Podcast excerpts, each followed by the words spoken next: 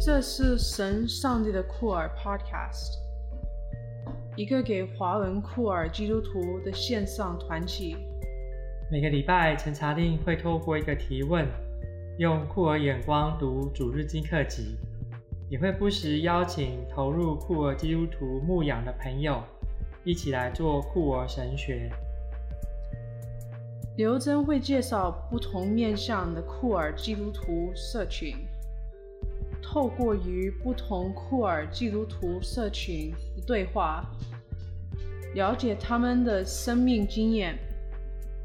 以及深度关注的议题，邀请大家一起与我们建立跨越时间与空间的团体，透过酷儿眼光一起来探索信仰与团契生活，也可以在 queerofgod.com 跟我们互动。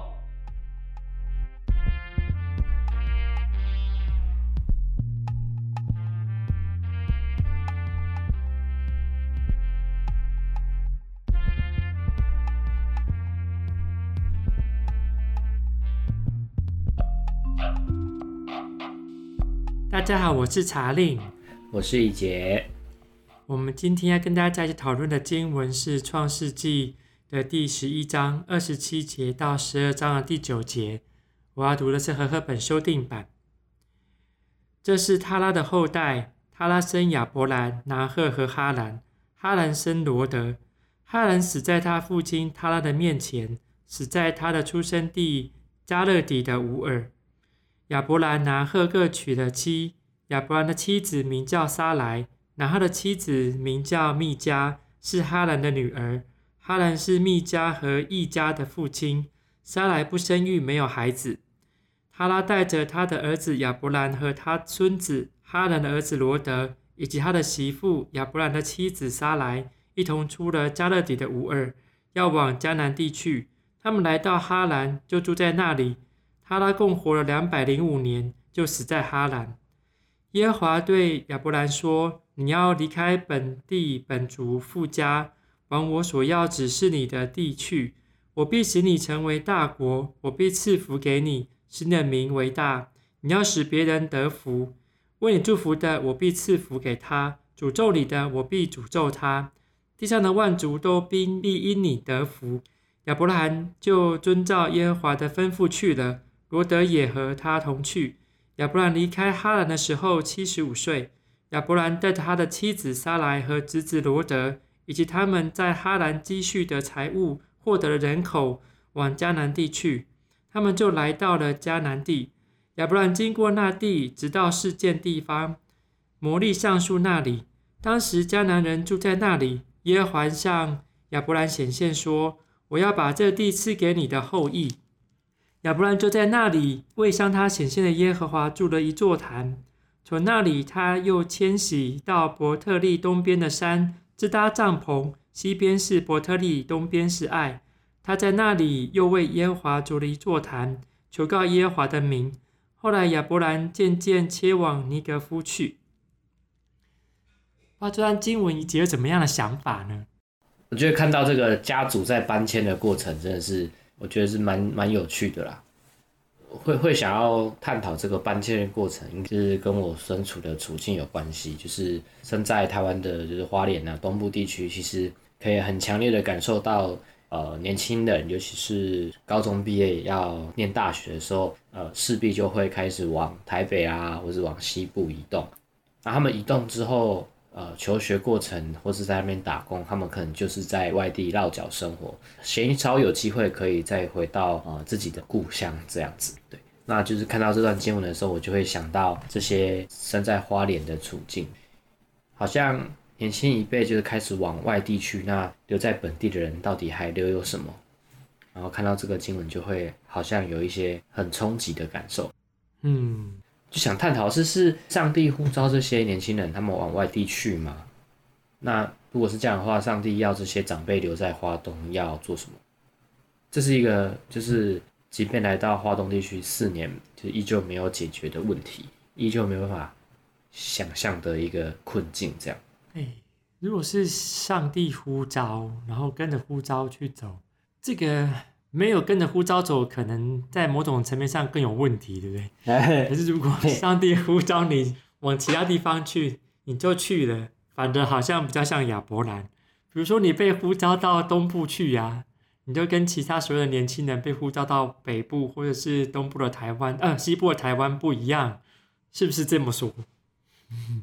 所以就重新再思考，是在现阶现时代，就是人的搬迁。其实它到底代表什么样的含义？嗯，那上帝在这个故事里面，他呼召亚伯兰。其实他们离开乌尔，乌尔也是两河流域很热闹的城市啊。啊，去到哈兰，哈兰也算比较大的都市。然后接下来又要往，就是要经过那个什么高原哦，然后下到就是绕一圈，然后又下到就是那个加萨走廊，就是一个是逆向的过程啊。反正亚伯兰就是走来走去嘛，对啊，就是那边走一走，这边走一走这样。不过走来走去，这个好像也是有一些蛛丝马迹 在里面藏来藏去的。哎，当然这个我可能也会把它看成这段经文可能是为了这个亚伯兰、亚伯拉罕的这个叙事来铺陈这个叙事的开端。因为从这边开始就是他登场了，这个叙事的中心就转到他的身上，他交代了他的家庭背景，然后还有接下来在不同章节里面。都可能成为叙事主角或配角的两个主要角色，沙莱跟这个他的这个侄子罗德，所以可能就是安排的这些 有趣的片段，包含城市的名字，现在出现，未来也会出现啊，就发现啊，这群人是不是在绕圈圈啊？就是到底在搬来搬什么东西？我又进来啦，我又出去啦。这个其实也蛮像我们的天使耶，是不是这么说？天使。像我们的迁徙的过程哦，迁徙。对，我高中毕业就这个、啊、搬到这个台湾的北部去读书，然后读完书又回到台湾的南部屏东去服兵役，服完兵役又搬到这个台湾的北部去工作，十年之后又搬回来故乡台南南部读神学院。哎呀，我也是这样来来去去搬来搬去耶。你看我是不是也是遵照这个上帝的呼召搬来搬去？特别是所谓的读神学的阶段，还要从热闹的这个台北搬回这个所谓的文化的首都台南来读书。那离开台北的时候，你有像那个海角七号一样？我也不知道有没有这么这么喊呢？但是那个时候就会知道，哇，这个一离开就不简单了，因为家当也是蛮多的，就因为这个要割舍很多。然后也把很多搬回家，嗯，哇，就知道那种迁徙的过程很困难呢，还要这个搬家公司帮忙搬运，其实不容易耶，还要割舍那边的人际关系，对啊，然后这边所累积的种种的一切，没错，其实不容易。亚伯兰呢也是这样诶，他也是把什么东西都带着走了，不过他带走的这些过程都让我觉得很可以再值得思考，我是这么觉得的。比如说第五节，他带了妻子啊，跟侄子罗德，以及他们在哈兰积蓄的财物，获得了人口啊，迦南地区，这些好像都很复杂。当然，我们会我会我会思考，哇，他是怎么样取得那些财物的？然后是怎么样取得那些人口的？嗯，啊，不就奴隶吗？对，这可能就是奴隶。啊，财物怎么来的？我是不知道。但是我的财务就是我去工作啊 来的，嗯，因为这个亚伯兰跟撒莱不生育，没有孩子，哪边得来的人口呢？就是掳人勒赎，没有啦，开玩笑的。我不知道是不是掳人勒赎，但是这个经文就觉得，哎呀，哪边来的人口是很奇怪。然后这个十二章的第一节就是耶和华上帝登场，对亚伯兰说了这句话。这句话可能被很多的基督宗教。也不止基督宗教，这个看为是很重要的一段经文。亚伯兰都听到耶和华的声音说了两次，第一次是你要到我指示你的去的地方，我要把那地方赐给你，赐给你后裔。然后第二个地方是当亚伯兰到了迦南之后，耶和华向亚伯兰说，我要把这地赐给你的后裔，似乎就在暗示着迦南这个地方是上帝耶和华应许给亚伯兰跟亚伯兰子孙的地方。他诉诸一种至高无上的权利，由上帝来指派这个地是给亚伯兰跟他的家族后裔的。也因为这样子指定，让迦南地后来许多的征战不断。嗯，诉诸于的是哦，是一个至高的上帝给的应许。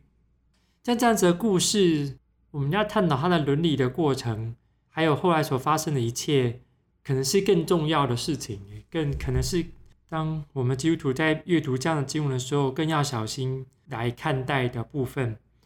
如果上帝今天说一个别人的财物是属于你的，然后如果有人反抗你要取的那个财物，就是反抗我，就是反抗上帝。如果我们把这样子的情节套在我们现在的生活当中，我们会遇到怎么样的情况呢？即使是非法的行为，但是因为有上帝做后盾，是不是就已经是这个可以合理化这些过程？或是以上帝之名所做的事情，即使违法也可以继续做？或是以上帝之名所做的事情，即使违法也要修正那个法律来合理上，这是上帝所应许的事情？我想，就是寻找，就是对每个人或每个群体来说所认定的应许之地，都是都是一种向往吧。那我觉得，就是阅读这段经文，还有包含刚刚查令的提醒，就让我想到，就是台湾的状况是，或许我们为了找一个更好的工作，我们有一个向往，然后反而是往比较大的都会去。可是好像到了一定的年纪，要退休的时候，又有一种田园的向往。所以可能又会再次回到花东。那对不同的群体来说，那个向往可能会不一样。哎，花莲就是地很大，然后有很多空闲的地啊，好像也值得开发，所以会有一些企业财团会向往这样子的地方。哦，他可能可以获得就是比较好的水源资源，或者怎么样的资源，哦，来做他们想做的事情。他可能就带着东西，带着他的财物，带着他的科技或是人口，就往这地来了。可是这个来去的过程，他到底是在追寻什么？我觉得这好像是从这段经文里面可以重新去看的。我们追寻的是如何成为他人的祝福，但是那个他人的祝福到底实际会是什么？会是在我们这个世界当中用资本主义所定义出来的金钱的价值呢？还是说，呃，在我们的生活当中，我们可以活得就是更好的这件事情呢？嗯。对，这真的是一个很困难的议题，因为如果从经文里面看呢，其实这个叙事中心是亚伯兰跟他的后代，而且是是以亚伯兰跟他的后代为中心向外面来发散的。如果我们认为祝福先到是先到了亚伯兰跟他的后裔，然后跟他们同国的、跟他们和和平相处的得到祝福，反对他们就会得到这个处罚或得到诅咒。嗯，以这样子观点来看，就会很危险。就是逆我者亡的这种概念会很强大。如果我们陷入到这样子的困境，这就这这个是一个不好的发展。所以你刚才提到那个共好啊，就是会让我想起这个这个在台湾很多的公共建设，他们都会诉诸这个是公共利益。可是当我们在诉诸公共利益的时候，到底是谁定义的公共利益呀？什么是不是可以因为某些人所定义的公共利益？然后就抢合法的抢夺他人的财物，就是我我们是不是可以因为某些人所定义的这个所谓的共好、公共利益，然后就合法的抢夺他人的财物，以这个一个共好或者更大的一个公共利益为名为由，然后牺牲他人的这个权利？看这段经文的时候会思考的问题，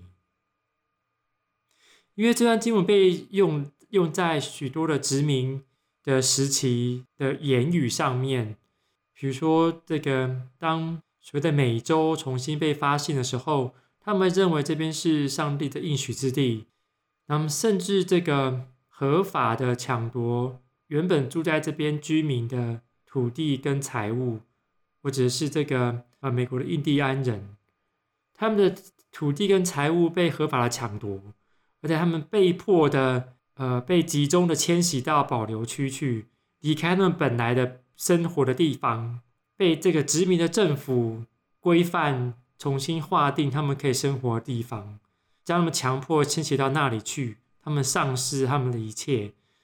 可是对于抢夺的这群人来说，他们认为这这一块地是上帝的应许之地，是他们的所谓的美国梦，他们在这里逐梦来发展他们的生活。而且，而这样子的美国梦这样子应许其实建基立立基在他们对于圣经的了解，而且他们所实行的这些过程跟内容，就像这样子，呃，亚伯兰所领受到的，我要成你成为大国，然后祝福你的，我要祝福他；诅咒你，我必诅咒他。敌对我的，就是敌对上帝，就会看到这样子发展在在美国这个地方，还有很多事像其他地方也是这样子在经历的过程。我在想这段经文的时候，我曾经想过一个画面，就是我们在信仰当中，我们不是常会讲说要要成圣吗？圣就是那个呃神圣的圣这样，但是它有另外一个谐音，就是胜利的胜。那到底我们对成圣的理解是那种胜利吗？就是因为我们会我也会意识到，包括我们教会在讨论宣教哦，比如说青少年牧养，都会有一个图像，可能人很多、呃，很活跃。唱歌敬拜赞，用现代乐团的方式，总之就是会呈现出一种很壮大，好像是一个大群体、大国的感觉。而这样子的感觉，同时也会代表着一种胜利的象征，一种大有能力的、大有力量的表现。但是，其实也不断在反思这个东西，就是我们追求的应该不是那个胜利的胜，而是神圣的圣的话，它不代表会一定是。这个东西就是胜利那个大的东西。对，这个以前书帮我们带回一个，到底是一种数字上面的增加，或者是是质量上面的一种转换的这个不同的观点来看待基督徒的生活。嗯，对，这真的是这种迷失的。嗯，当然，变严肃这个事情啊，到时候再来讲。那是很复杂的一件事情，但是你如果要切在迁徙或是向往这样子的概念，啊，我是觉得也是很困难，因为他并没有向往，哎，他是被这个安排去哪边走来走去的，他是被命令的，不是这样吗？是啊，他被命令要离开，往我要指示你去的地方去，虽然是接到接收到命令离开的嘛。第四节，他命令他离开的，真的是很困难哦。对啊，如果我们撇开这个以上帝之名强占人家土地财物的这件事情来看，如果我们来看，就只有看说，如果上帝今天要你离开所谓的舒适圈呢，不知道是不是舒适圈，我也不知道。先先，上帝有一个新的指示给你，你要怎么样回应这样新的指示？这样，我们怎么看见这个新的指示啊？怎么看见？好像基耶好像亚伯兰显现的，所以亚伯兰好像没有困难知道。如果是我要预备这段经文呢，我可能会分享这个，比如说，如果是我，我就分享啊我的迁徙故事，嗯，然后我在里面怎么样挣扎，这样，或怎么样顺从的上帝的带领，然后将我的经验试着跟这段经文来做对话。因为这个似乎亚伯兰也没有挣扎就走了。那你有遇到什么挣扎吗？挣扎就是去台北生活，哎，哇！一方面也是很开心啊，说哎呦可以离开家了；二方面也是很这个紧张，哎呦，这个会发生什么事情都不知道。而且在里面住好好的啊，就自有自己的房间。可是去台北就是读书的时候就要住宿舍，四个人一间啊，哎呦，而且没有冷气，这不要命了吗？没有冷气才是最要命的。哎，对啊，那就是我的这个挣扎。嗯，今天很开心，大家跟我们一起来讨论经文。我们下次见，拜拜，拜拜。